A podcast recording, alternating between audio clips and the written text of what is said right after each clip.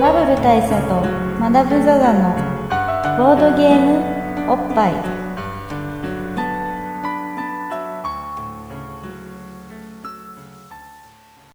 バブル大佐とマダム・ザ・ザのボードゲームおっぱい毎回ドイツ直送のボードゲームカードゲームを一杯おやつぼんやりざっくりご紹介いたします MC1 のバブル大佐です MC にマダム・ザ・ザです今日は自信あるよ、ちょっと自信ありますっうん、あのボードゲームポッドキャストっ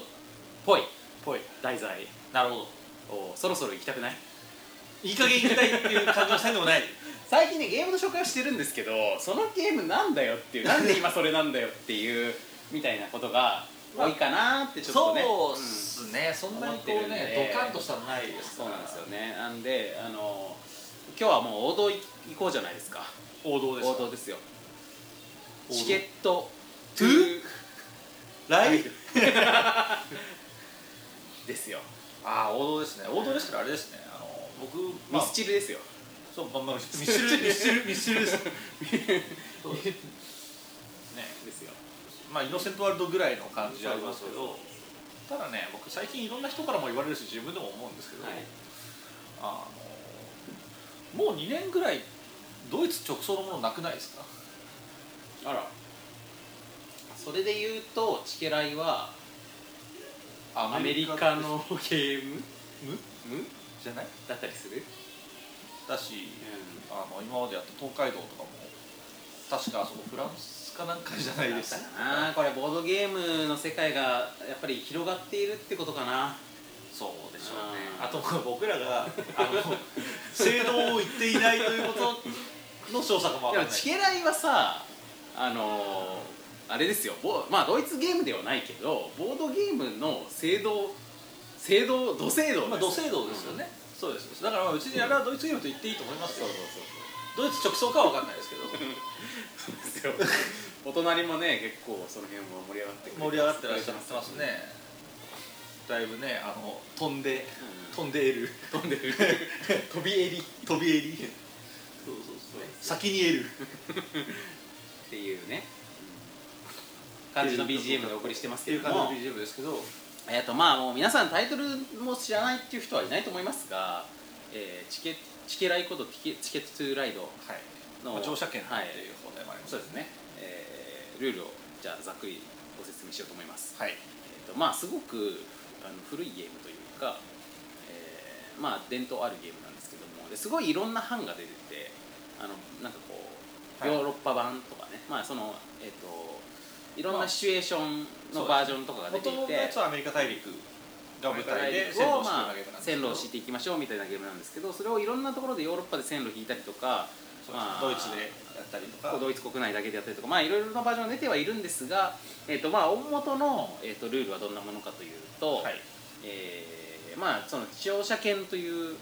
だけあって、えーまあ、チケットみたいなものをね、えープレイヤーたちが集めていくんですわ。はいでそれっていうのはあの列車の色に対応ししているというかその、えーいろんな色の列車カードみたいなものがあるとで、えーこのカードを同色で何枚か、えー手札に集めることができるとそれを、えー出して、えーそれによって、えー線路を引くことができるそうですね、うんまあ ビジュアル的に思い浮かべやすいのはその、まあ、アメリカにいろんな街があります、うんでそれ同士は線路でつながってるんですけど、うんそのつながってる線路、まあ、ボード上に線路が書かれてるんですけど、うんそこにまあいろんな色がついてるんですねそうですねでまあピンそクれはの線路だったり黒の線路だったりそれそのものは線路がまだつながってなくっそうでてす、まあ、いわばその都市と都市とを結ぶ線路を引く予定地みたいなものがこうあのマス目でつながってるみたいなというかまあ、例えばじゃあ黒のゴマスがありますで、はいそこにつなぐためには自分の手元に黒のカード、まあ、列車カードを集めてその例えば黒の5枚を一気にバーンと出しましたこれによって僕はここ行けますと言って、うんそこの線路を、えー、と自分のまあコマで埋めるうんみたいな感じで、まあ、それによってこの町 A から町 B の移動ができましたということになるんですね、まあ、ある地点からある地点に線路を引いたということそうですすそうですでそまのあ、時線路を引いたってあの本当はうんまあ、あのゲームちょっとテーマが分かりづらいんですけど、うん本当はあのゲーム線路を引くゲームではないのであそうなのそうですそうですあの旅行するゲームなんですよあじゃあであれは旅行済みであることを示すものなんです、ね、あーなんでまあ見た目的にはでも線路を引くといった方がすごく分かりやすいんうで、んまあ、線路を引くみたいなアクションをするんですな、うんまあ、そういうじゃあのまあはや一応そのでもあれなんってだよね旅行するっていうシチュエーションだったらさ他の人が通った道自分が通れないのは意味がわからない意味わかんないですよねだからまあ線路を所有するってイメージなんですわイメージとしてまはあそうですねだからそっちの方が多分イメージそう思ってるんですでその時に例えばその黒5個で、えー通れるルートっていうのを、えー通るためには、えー黒を、まあ、1枚ずつ順番に5枚出すんじゃダメで5枚一気に出さなきゃいけないそうですねそこがポイントですよねそうですねなので手札のマネジメントが結構重要になってきて、えー何をどれだけ手札に残すかっていうので、えー次あそこを狙ってるとかで狙ってたあともう1枚で5枚揃うって思ってたところに他の人にバーン引かれちゃって、ああ迂回しなきゃいけなくなったとかみたいなそうですねことが、まあそうです基本的に自分のターンでやれることはカードを取るとかがほとんどなんですね、まあ、カードを取るとか出すとかなんですけうど、んまあ場にそのみんなの共通で取れるカード候補みたいなのが何枚か出てるんですそようですね、 5枚まあ、そこから取ったりするんですけどあの、まあ、それを見ると要はあのあいつ黒貯めてんなとか白貯めてるなとかっていうのが分かるのでみんなが取るのでねそうですそうですまあそこを狙っていくでまあそれとは別にあのみんな目的地カードってのを持ってるんですね、はいまあ、例えばマイアミからロサンゼルスまでとかそういうまあ目的地カードを持ってて、まあ、それをは他の人には非公開なんですけどそれをクリアしてるとゲーム終了時に得点結構でかい得点になるみたいなものなんですね、最終的に何を目指すかっていうとそういうこう目的地のどこからどこまでどこからどこまでっていう、まあ、いわば旅行プランみたいなものを、えそうーですいくつね満たすことができているかっていそうですねそこでまあガンガン点が入るまあ本当はその線路を設置するところでも点が入るんですけど基本的にはその目的地をいろいろ回るっていうゲームなんででまあそれは秘密なんですけどまあ当然みんながその線路をバンバンってやっていくとあいつはあそこの町行きたいんじゃないかっていう思いとかもあったりするんで、まあ、そうすると俺とどうやら路線がかぶってるから早く行かなきゃいけないとかあの先に引かれてあの泣く泣く他のルートを通そらなうきですゃいけねないとかそこ関係ないけど、あの嫌がらせのために今カードあるしとこ埋めちゃおうかみたいなこともできたりするのうで、んまあ、そういうところでこうみんなの思惑が絡んでいくという感じのゲームですね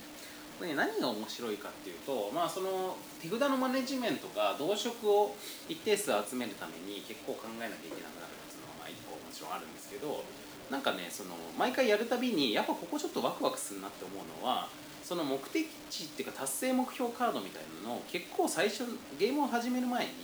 選ぶんですよそうですね最初に何枚か取るんだよね確かそう3枚引いてその中から、えー、と1枚以上3枚以内まあだから1枚以上好きな枚数残せるってことにこれちょっと不思議なシステムで、あの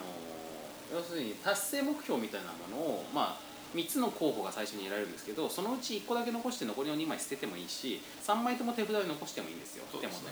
に。でそれをすると要はその達成する、えー、と目標みたいなのが増えるってことはそれだけその達成完全達成するハードルは上がるわけなんですけどそうでですた達成すればするほど点数は上がるけれども、えー達成できないで残っちゃった目的カードはマイナスになるんですよ。そうですねそのカードに書かれてる得点分がそのまま失点になるルールなのであのでいわばそのゲーム始める段階で自分に対してハードルをいくらかこうそう上ですげたり下げたりするっていうことになる全ので部いけるんじゃねえかとか、うんちょっとこの2ついってたらあそこは絶対いけないなとかっていうのを最初に考えなきゃいけないで途中であのもちろんこう目的地カード自体補充したりとかもできるんですけどあのそれのこう例えばこうなんだろうついでに行ける場所えなんかこっからここまで旅行するんだったらついでにちょっと足伸ばせばあのちょっとさんちょっと足伸ばせばサンディエゴ寄れるなとかね、そういうのがあのなんかこう道を考えるのが楽しいみたいな感じなんですねそれはねすごくありますねあのあのあそこおじさんがおじさんパンツ脱いでんだけど大丈夫かなおっと危ないですね、あれね今捨ててこみたいなものを履きましたけどそうですねさっきね下半身の脱ぎにかかってたんだよねあ危ない危なかったですねまあそういうちょっとそういうこともある不思議な場所で今不思議な場所でまおあ送りしてるんですけどあのお送りしてはい、はるんですけど、いえーまあそんなゲームなんですわはいチケットライブどうですかこのゲーム名作感ありませんまあ今の説明だけだとでもだいぶあれじゃないですかねプリミティブな感じすると思いますけ どシステムの説明しかないんだけど、まあなんかね、あのーこのゲームやっぱりこうドメジャーゲームなのでええあのいろいろとこう数奇な運命をたどっているところもあっててかまあ日本国内でのさ特にさその扱いっていうのはそうですなんかね一時期、あのーバンダイから出たんですよ出てましたねでそれがちょっとなんか数作りすぎたのかなんかわかんないんですけどあのなんか量販店で出回ったりとかしてる時期があってえなんかドン・キホーテで超安く売ってたりとかねえはいはいしてたもんでなんか逆にその根崩れを起こしてしまった関係でなんかこう心あるボードゲーム屋さんでなんか取り扱いにくくなっちゃったりとかはいはいあの、まあ、泥米としてもとかねなんかこうまあ取り扱うと当然その僕らとしては普通の価格で取り扱うわけなんで,、でそうするとなんかワゴンセールであの値段でこの間売ってたぜみたいなのがあるとなんかこうやっぱ高く見えちゃうんですよねなるほどみたいなのがあってなんかこう一時期ちょっと国内のボードゲーム屋さんで取り扱いにくくなったりとかしたんですけどあの、まあ、今はもうその辺はだいぶバランスが元に戻ってきたりとかあとねあアプリとかもあるんですよこれあそうですねねなんかこの iPhone アプリとか iPad アプリとかにもなったりとかしてだからそうで結す構手軽に遊べるんであとあの XBOX360 でもああるねあれすごくやりやすいえー、360はちなみにねあのボードゲームアプリっていうかそのダウンロードで遊べるゲーム結構いいですよよかったですカルカソンヌもすごくいいですし、オンライン対戦普通にできるしそうですねカタンもできますし、まあ多分最近もっと他にもいろいろ出てるんじゃなかろうかといううんしかもまあちょっと数年前の印象だと結構売れて売れてたよあのそう XBLA が始まった当時なんかこのランキングの上位の方に結構カタンとかカルカサンド来ててええなんかこう喜ばしい感じだなと思ってた僕はあれですねだからこのチケットスライドに関しては、あの XBOX でやった回数が一番多いですねうんうんうんうんむしろねそうあのねボードでももちろんやってますそけうどボードゲームをやるともうそれはそれであのすごくいいんですよやっぱりこうだんだん線路、まあ、自分で置いていく感じとかカード引いてる感じとかもすごくいいしあの、えー、とその「Days of Wonder 版」という、まあ、最近出てるやつはあの綺麗だしうんうんすごいいいんですけどやっぱりねあのちょっと面倒くさいんですねうん 使う使うパーツの数多いしねそうんそのあたりがやっぱりあの自分で並べたりしなくていいじゃないですか、あと得点計算すごい多いんですよ、うんうん線路引くたびに何点とかってやるゲームなので、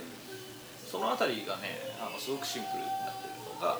あの XBOX 版のすごくいいところだったんで回数はそっちで回してましたねやっぱボードゲームってその駒とかカードとかをこの手で動かしたりとか、まあ、その表が表にあの裏返ってのを表返したりとか,、まあ、なんかそういうこうアナログなアクション自体が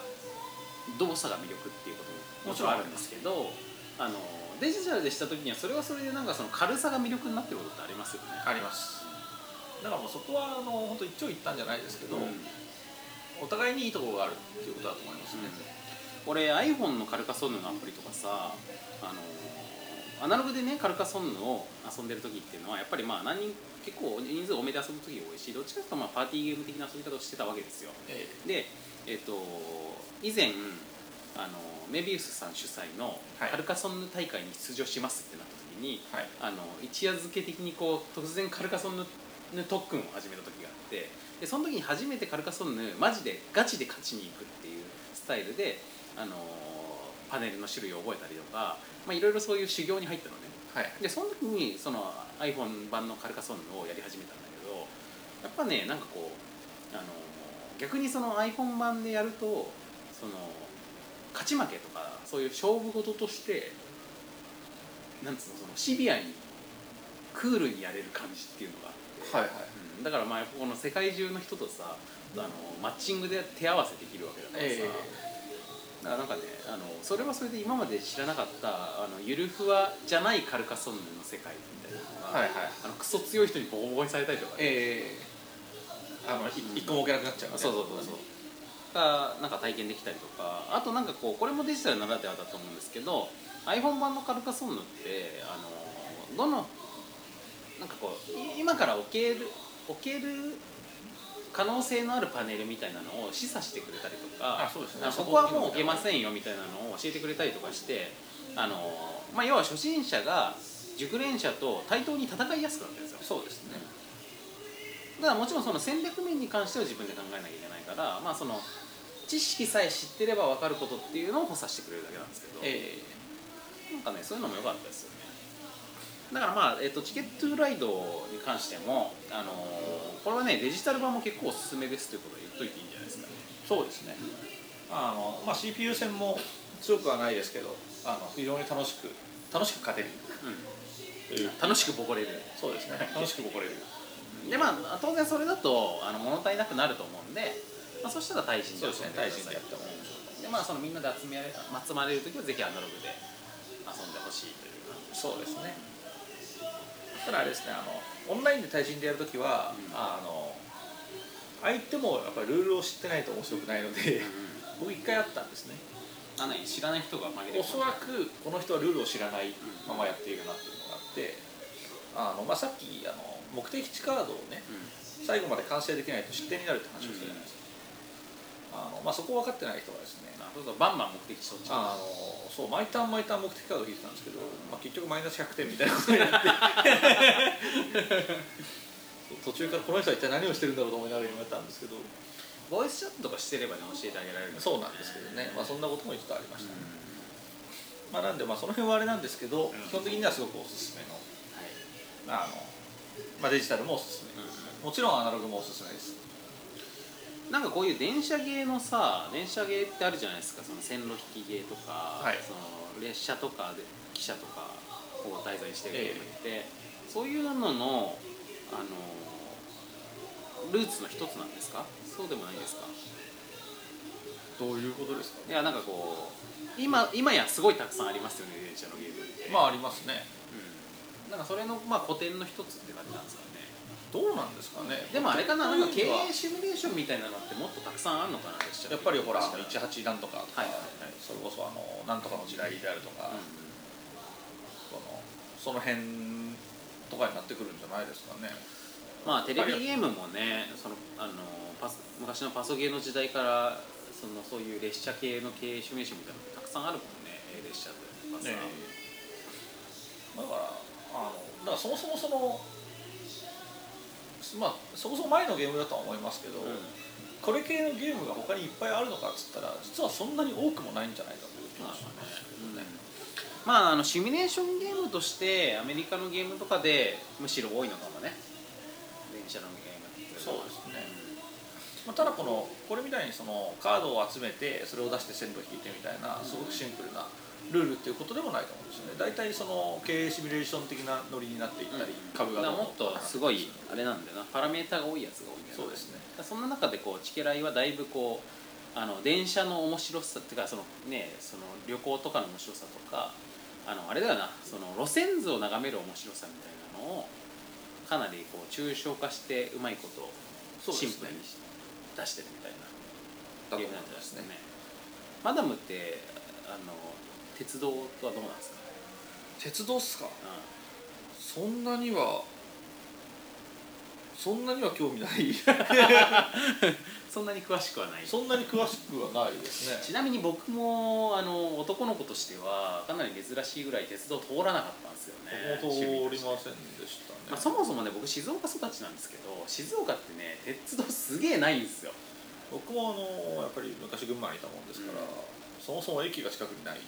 みたいなところでしただからまあ東京の人とかはもうあこんな山ほど路線が網の目みたいに走ってるのがロンドンっ子とかはニューヨークっ子とかも常識になってるかもしれないですけどあの静岡の東海道線が1本走っててそれとほぼ並行で静岡鉄道っていうのがもう1本走ってるっていう形なんではいすげえ利用しづらいんですよねまあやっぱり僕が住んでるところも全然あのまあ群馬では一番有名な多分高崎市にいましたけど、当時の高崎駅はあの普通に自動改札でもなかったですしうんもぎりでしたしねあのまあそもそも駅まで30分以上かかるみたいなとこあったんで全然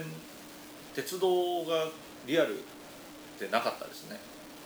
まあ逆にそのそういう渇望から鉄道マニアになる人もいるのかもしれないよあそれはあるんでしょうねちなみに今あれですよ戦隊が今年は鉄道モチーフですよお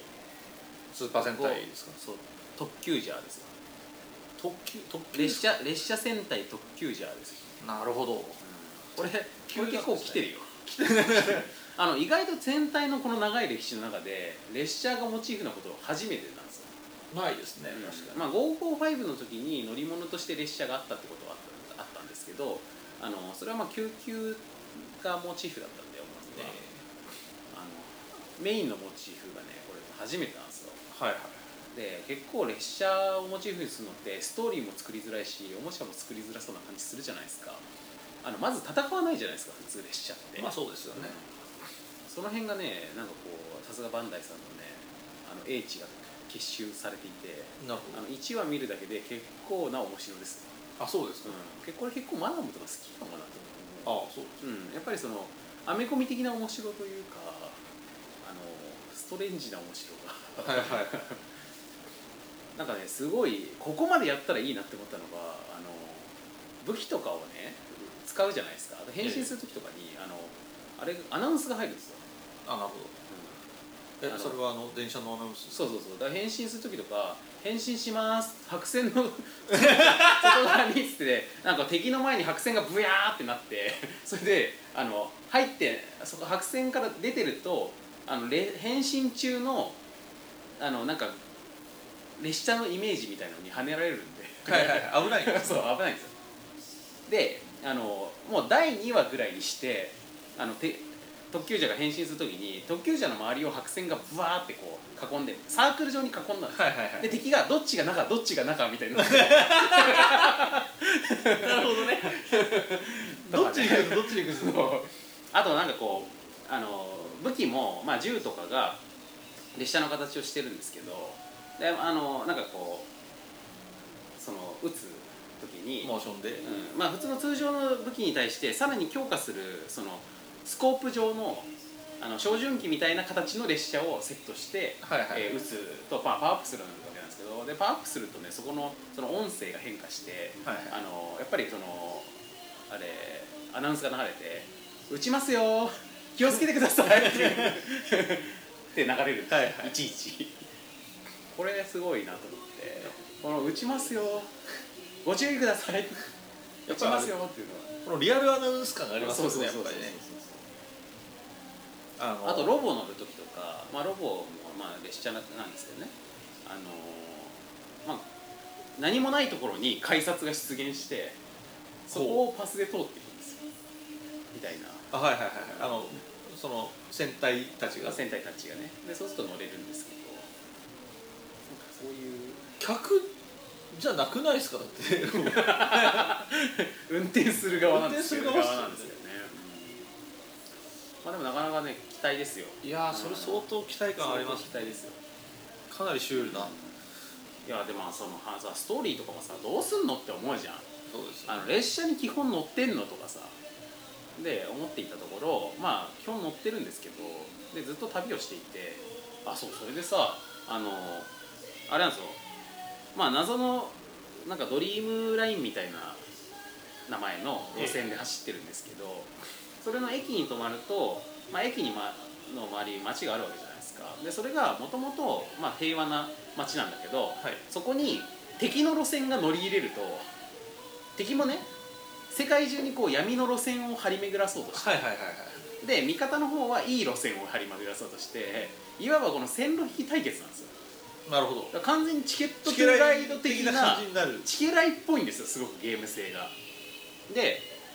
あのこの駅どっちが取るかみたいになった時にその敵側の路線が先に乗り入れちゃうとそこがもともと希望ヶ原みたいなところだったのが絶望ヶ原に変わったりとかして街自体がすごいドヨーンとしたムードになってなんかこうあの暗い街になるんですよねはいはいでそこにを支配している怪人みたいなのを倒すともう一回元の町に戻ってであーまた特急車がこう旅立っていってそのどっちのラインが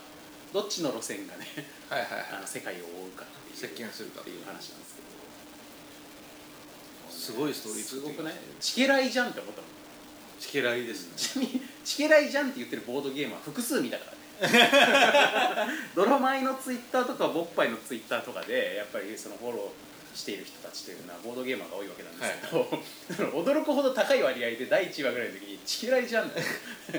なってたあそうチだケからライじゃありそうなんですよだから結構ねこれはあのボードゲーマーの方はねい一回見ていただくといいんじゃないかなと主人公たちがさまたさ第1話でいきなり列車に乗ってるんだけどさあの途中でねあの過去の記憶がないということにみんなが気づき出してはいはいはいで自分がどこの誰なのかわからないんですよいつの間にかその列車に乗っていてなんか特急車としてあなんか歌そうみたいな感じがしましたそ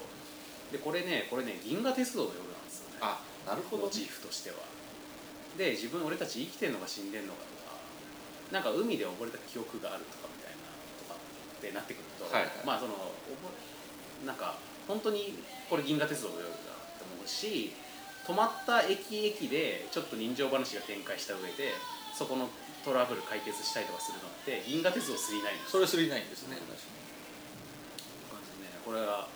分かっとるだとなるほどいろんなその 辺のオマージュがそう鉄道の話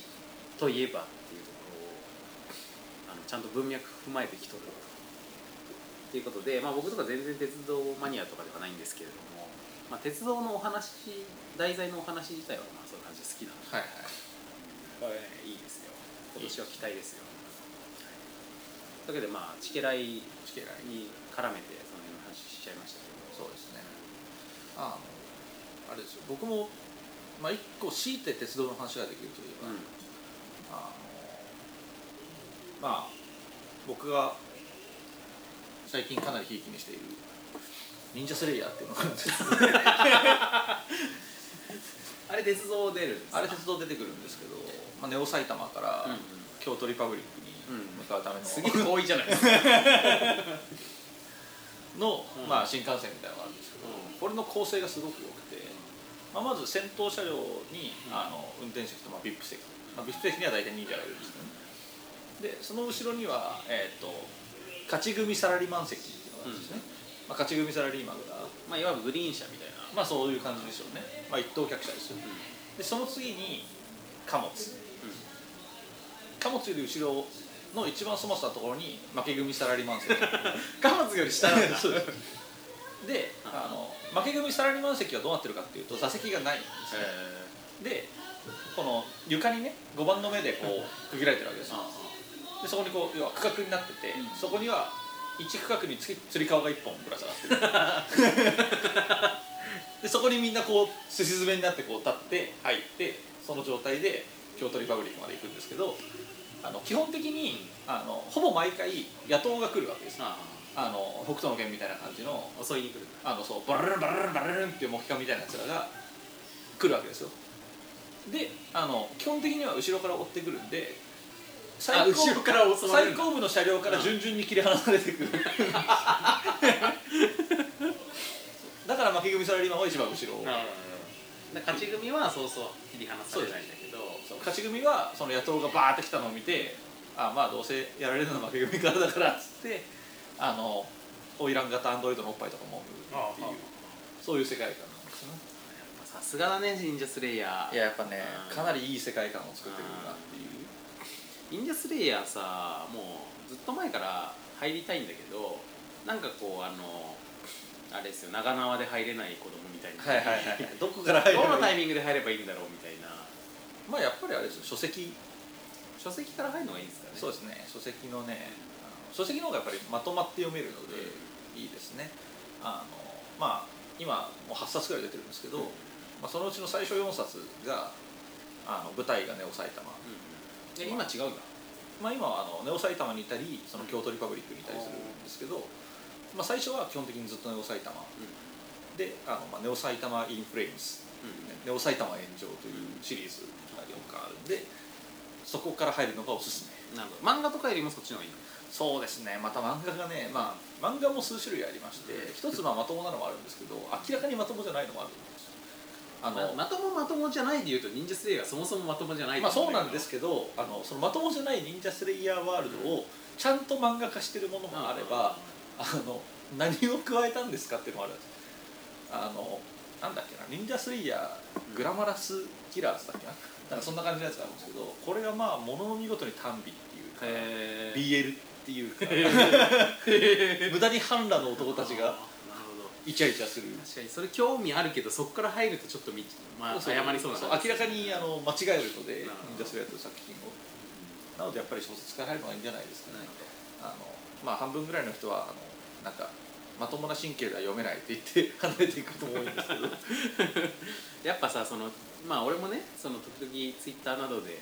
文明を目にする機会っていうのはありますけれども、やっぱりなんかこう140文字ぐらいで見ても結構お腹いっぱい感がある、そうですねね、単語の羅列だからねあれをやっぱり丸ごと本一冊でぶちまけられるいやーよっぽど相当クラクラしていい体験ができるんじゃないかなって気がするわあれはすごくいい体験なのでぜひおすすめです宝塚なら一度は通っておきたい一度はうんじゃああの